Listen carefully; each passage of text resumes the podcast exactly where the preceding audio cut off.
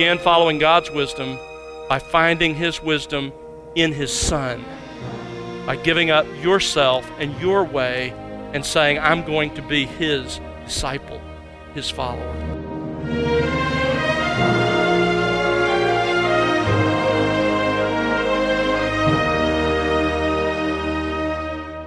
Welcome to The Word Unleashed with Tom Pennington. Tom is pastor-teacher at Countryside Bible Church in Southlake, Texas.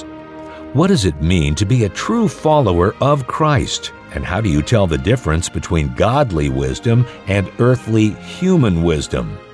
Hi, I'm Bill Wright, and today Tom has part 3 of a series titled Wisdom from Hell versus Wisdom from Heaven, looking at the subject of wisdom as outlined in James chapter 3. Think about this. The Bible says that if you take advantage of having God's standard to God's thoughts and to God's wisdom, you are considered wise. But if you refuse to measure yourself against that very standard of the wisdom of God, then God himself in his word says that you are a fool. Friend, which one are you? And if uncertain, how can you know for certain? Keep that in mind as we join Tom right now on The Word Unleashed. Perhaps you remember from college or from reading at some point the parable of the Greek philosopher Aristotle's fish. In that parable, he reminded us that the very last way to discover what it's like to be wet is to ask a fish, because a fish has no point of comparison. If you want to know what it's like to be wet, ask someone who's normally dry but who has experienced wet. You know, on the surface, that seems like a fairly simple parable, and yet it's really quite profound when you consider it. And in fact, it provides a sort of rich insight into our problems, both as human beings as well as Christians. For example, you and I have no way of ourselves to properly evaluate the culture in which we live. That's because we're a part of it. Just as a fish is wet and part of the ocean and can't really evaluate wetness, you and I, as part of our culture, don't have the capacity to really evaluate it because it's part and parcel of who we are. It surrounds us. I've often prayed that God would allow me to live and think outside of my times. One way to accomplish that, by the way, C.S. Lewis suggested, was to read outside of our times, because then the sort of fresh breezes of other ages come sweeping across our souls and allow us to compare where we are and our culture is with where cultures have been in the past. We also have no certain way in ourselves to evaluate our own lives, because we live our lives. We are surrounded by the atmosphere of our lives and cannot therefore compare them to what they ought to be. We also have no sure way within ourselves to evaluate our thinking, because our thinking has permeated our mind from the beginning, and it's how we think. And to us, it appears perfectly legitimate and fine because it's how we've always thought. It's an expression of who we are. It is the ocean, if you will, of wetness in which we live. And therefore, it's impossible to really evaluate it. In the end, the only way to accurately evaluate ourselves is to measure ourselves against an objective standard, a standard outside of us. And there's only one true, reliable standard, and that is our all-wise Creator. And He has revealed to us that standard against which we can legitimately measure ourselves in His own eternal Word. And the Bible says that the man or the woman who takes advantage of having access to God's standard, to God's thoughts, to God's wisdom, is himself or herself wise. And if you refuse to measure yourself against the standard or the wisdom of God, then God says you're a fool. This is the message of James chapter 3, beginning in verse 13. Let's turn there together. As we continue our study in this great book, those of you who are visiting with us, it's for many months now we have been studying this great letter, and we find ourselves at the end of James chapter 3. James was the half-brother of our Lord, raised in the home that he was raised in, probably the next oldest to Jesus.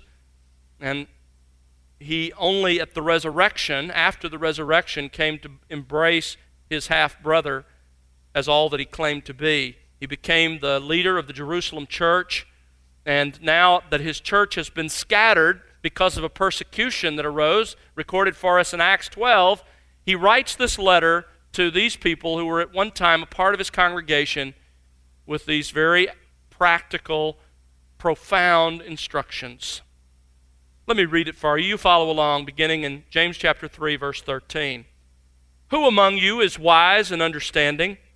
Let him show by his good behavior his deeds in the gentleness of wisdom. But if you have bitter jealousy and selfish ambition in your heart, do not be arrogant and so lie against the truth. This wisdom is not that which comes down from above, but is earthly, natural, demonic. For where jealousy and selfish ambition exist, there is disorder and every evil thing. But the wisdom from above is first pure, then peaceable, gentle, reasonable, full of mercy and good fruits, unwavering, without hypocrisy. And the seed whose fruit is righteousness is sown in peace by those who make peace. Now, James is here clearly addressing the issue of wisdom, or specifically of two kinds of wisdom. One, we will learn, is the wisdom of heaven. The other, in opposition to it, is wisdom literally from hell itself. It is the expression of the mind of Satan, and it's rampant in the world in which we live.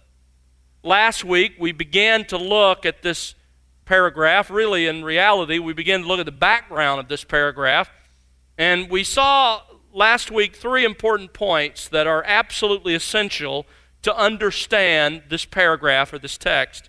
Let me briefly review those 3 points with you that we discovered last week. Number one, the categorical priority of wisdom. The categorical priority. Who among you is wise and understanding? Beneath James' question lies two huge presuppositions. One is that wisdom is desirable, that every Christian should want it. And secondly, beneath that question lies the presupposition that wisdom is important. It's crucial. It's essential to the Christian life and experience.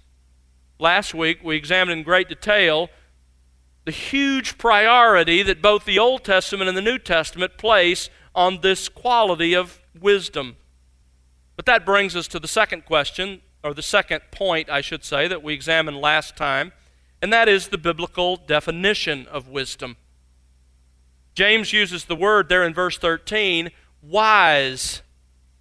That Greek word that's translated wise there gets its meaning from its Old Testament Hebrew twin. Last week we learned that Old Testament word for wisdom really consists of three essential elements. If you want to know what godly wisdom is, if you want to know what God's wisdom that you and I can possess is, it can be reduced to three essential elements. Here's a definition. Element number one, fearing God. True biblical wisdom expresses itself in a spirit of awe and reverence and respect for God. It acknowledges who God is and then lives the life in response to that knowledge. To fear God, by the way, is not simply to say, yeah, I believe in God. I believe that He made me. That's not fearing God. To fear God means to recognize who He is and then to live in light of that. To say you believe in God and then to live as if you were an atheist, to live ignoring God, is not to fear God. So wisdom, true biblical wisdom, consists in fearing God. Second basic element of wisdom is understanding God's ways. In the Old Testament, the way, the Hebrew word for way, is a word for a well-worn path. It's the rut that's left in the road by a wagon wheel as it rolls over the same territory again and again. And so it came to speak of predictable patterns of behavior, habits, if you will, or habits of character. You and I have ways, paths that we go down again and again. They're the patterns of behavior in our lives. Well, God himself has predictable patterns of behavior. We call them his attributes. And the wise person not only fears God, but he seeks to understand God as he's revealed himself in the Word of God, to understand his predictable patterns of behavior. This is how God is. This is what he does. This is what he's like. A third basic element of wisdom, biblical wisdom, not only do you fear God, not only do you seek to understand God and his ways, and this third one is crucial. This rounds out true biblical wisdom. To have true biblical wisdom is to have the practical skill to apply God's ways and God's words to life. You see, it's not enough just to fill your head, your brain, with information about God. Or to even say, yes, I fear God. There must be the effort of the whole person to take the Word of God and the ways of God and apply them to how you live. Without that, it's not biblical wisdom at all. You see, biblical wisdom then, when you look at fearing God, understanding the ways of God, and then having the practical skill to apply what you know about God and what he wants to your life, biblical wisdom is nothing more than having a genuine relationship with the true God. It is true spirituality. In the end, biblical wisdom is nothing more than being a true Christian. And without biblical wisdom, you're not a Christian at all. So that raises the third point that we looked at last time, and that is how? The practical acquisition of wisdom. The practical acquisition of wisdom. Well, first and foremost, we acquire God's wisdom through a saving knowledge of Jesus Christ. 1 Corinthians chapter 1, verse 24, to those who are called, Christ becomes the wisdom of God. You know, the Bible is clear that you don't get on the path to wisdom until you come in faith to Christ. If you have never come to the place in your life where you have left your own path, left your own ways and all that you want to do, and you have willingly submitted yourself to become a genuine follower of Jesus Christ as your Lord, your Master, your Savior, then the Bible says you're a fool and you have no wisdom at all. That's where true biblical wisdom begins, in a saving knowledge of Jesus Christ. But it doesn't stop there. We also can acquire godly wisdom, the Bible says, through a thorough knowledge of God's Word. There was a passage I wanted to take you to last time, but didn't in the interest of time. I want you to go there this morning, Proverbs chapter 2.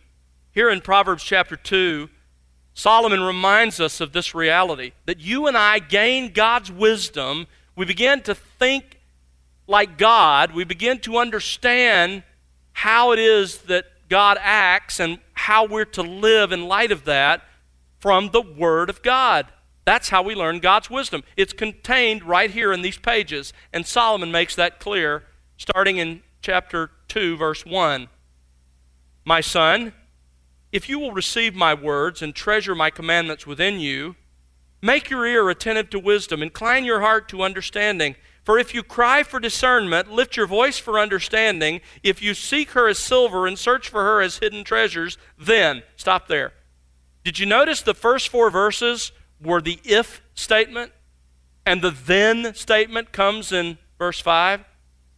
If all of those things are true, then, verse 5, you will discern the fear of the Lord and discover the knowledge of God, for the Lord gives wisdom. From his mouth comes knowledge and understanding. He stores up sound wisdom for the upright. He's a shield to those who walk uprightly. Notice what Solomon says. You want to find God's wisdom? You search for it. You cry out for it. But where do you look? Where do you search? Notice verse 1. In words and in commandments. In verse 6, the Lord gives wisdom. Ultimately, it comes from him, but the wisdom he gives comes from his mouth. In other words, it's what he reveals in his word. Where do you get God's wisdom? You get it from his words, out of his mouth, from his commandments. That's how God gives us wisdom. He doesn't zap us with some, spiritual wand. We get the wisdom of God from the mind of God as it's revealed in the Word of God. And you'll never find it anywhere else. So we get it through a saving knowledge of Christ. We get it through a thorough knowledge of God's Word. Thirdly, we get it through the influence of wise companions. In other words, from the influence of others who are permeated by and influenced by the Word of God. Proverbs 13:20 says, "He who walks with wise men will be wise, but the companion of fools will suffer harm." You hang around people who have the wisdom of God, who understand what God wants and His ways, who seek to apply His truth to their lives, and it rubs off. You hang around those who don't, and you will only become more foolish. A fourth way that we acquire godly wisdom is through prayer. Ephesians chapter 1, verse 17, "I pray that the God of our Lord Jesus Christ may give you a spirit of wisdom and of revelation." Pray. James 1:5, "If anyone lacks wisdom, let him ask of God." And we saw it even in Proverbs chapter 2. If you're seeking wisdom, yes, go to the words of God. Go to the commands of God. Listen to the things that come from the mouth of God as they're revealed here, but then lift up your voice, cry out to God to give you understanding as you go through that process. So prayer is a crucial part of this as well. Now, those points that we looked at last week were somewhat introductory. And it's with that background that today I want us to begin to carefully examine the passage itself. Turn with me to James chapter 3. And let's look again at this passage together. Like Old Testament wisdom literature, this short paragraph is condensed wisdom.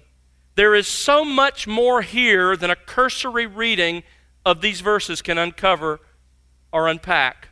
I have spent now probably close to 35, 40 hours studying these short verses, this one paragraph, and I'm telling you, I don't think I've plumbed the depths that are here yet.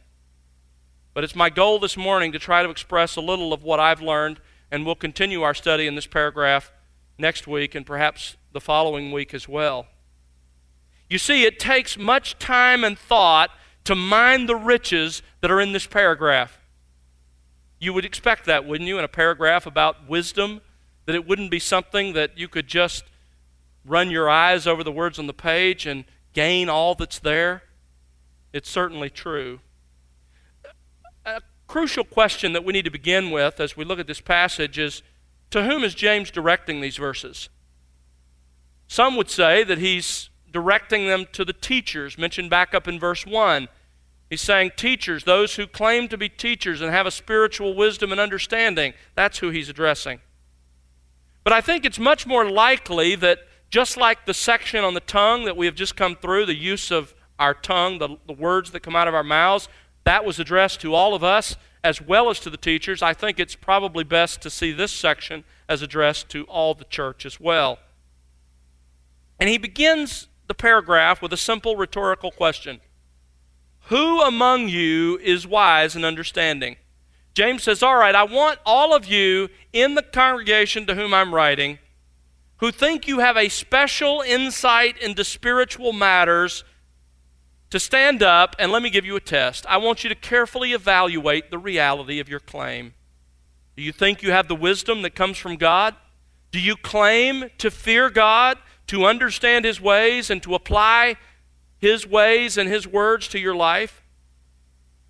Then I want you to listen up. There's a disturbing implication beneath this paragraph.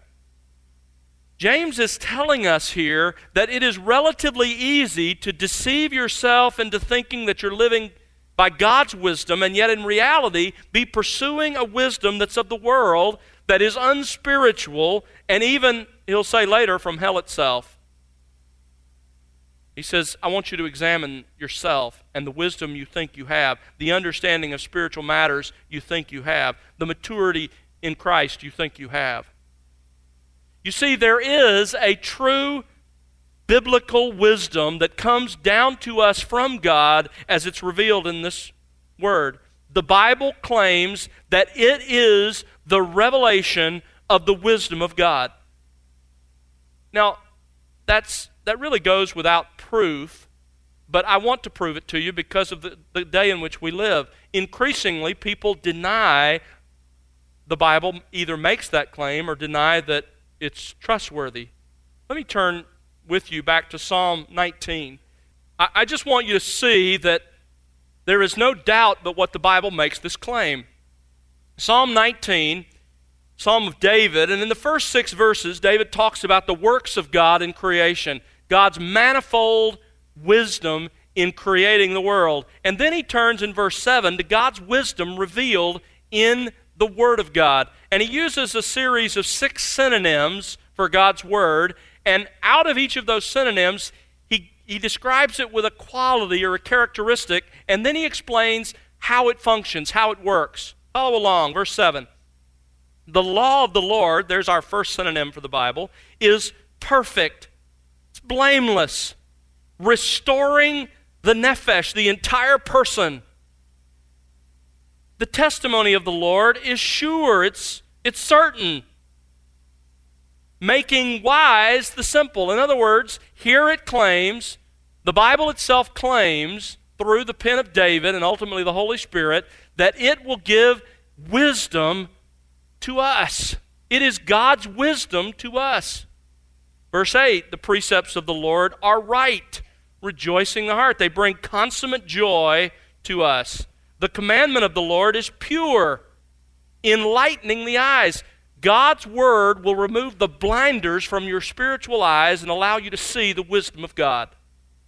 The fear of the Lord is clean, and it endures forever. It isn't tied to first century. God's word is eternally settled in heaven. Not one jot or one tittle, Jesus says, not the smallest letter of the Hebrew alphabet and not the smallest little crook of a letter of the Hebrew alphabet will pass away until all has been fulfilled. And verse 9 says the judgments of the Lord are literally truth. They're truth. And they are altogether righteous, more desirable than gold, yes, than much fine gold, sweeter than honey and the drippings of the honeycomb. And there's nothing that you desire that's more precious than this. Now listen, we live in a culture that is a postmodern culture, and postmodern culture rejects the claim that there is absolute truth. They reject the claim that if there is absolute truth, we can know it. And so they come to the Bible with that same mindset. There is today what's called in theological circles a new hermeneutic. Hermeneutic is simply a system of principles for interpreting the Bible. This new hermeneutic is called the hermeneutic of humility. And essentially it says this, well, you know, I'm too humble. I mean, who am I to say what the Bible means? What you think it means and what I think it means may both be true, neither be true. Somebody else may have it right. I'm much too humble to say this is what God says. And yet that is not at all how the Scripture speaks. They are sure, they are settled, they are certain, they are eternal.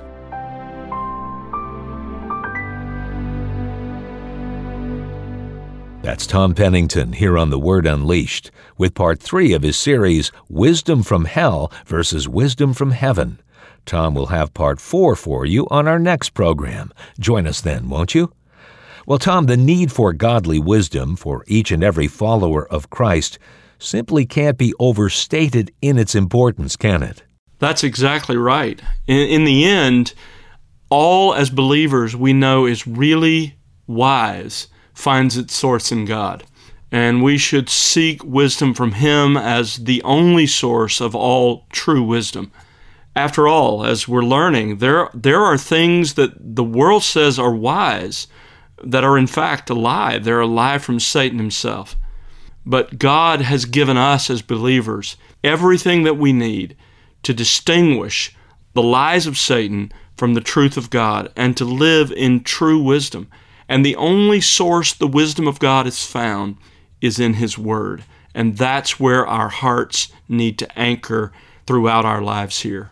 Thanks, Tom. And friend, it's our prayer that you'll be enriched by the expository teaching of God's Word here on The Word Unleashed.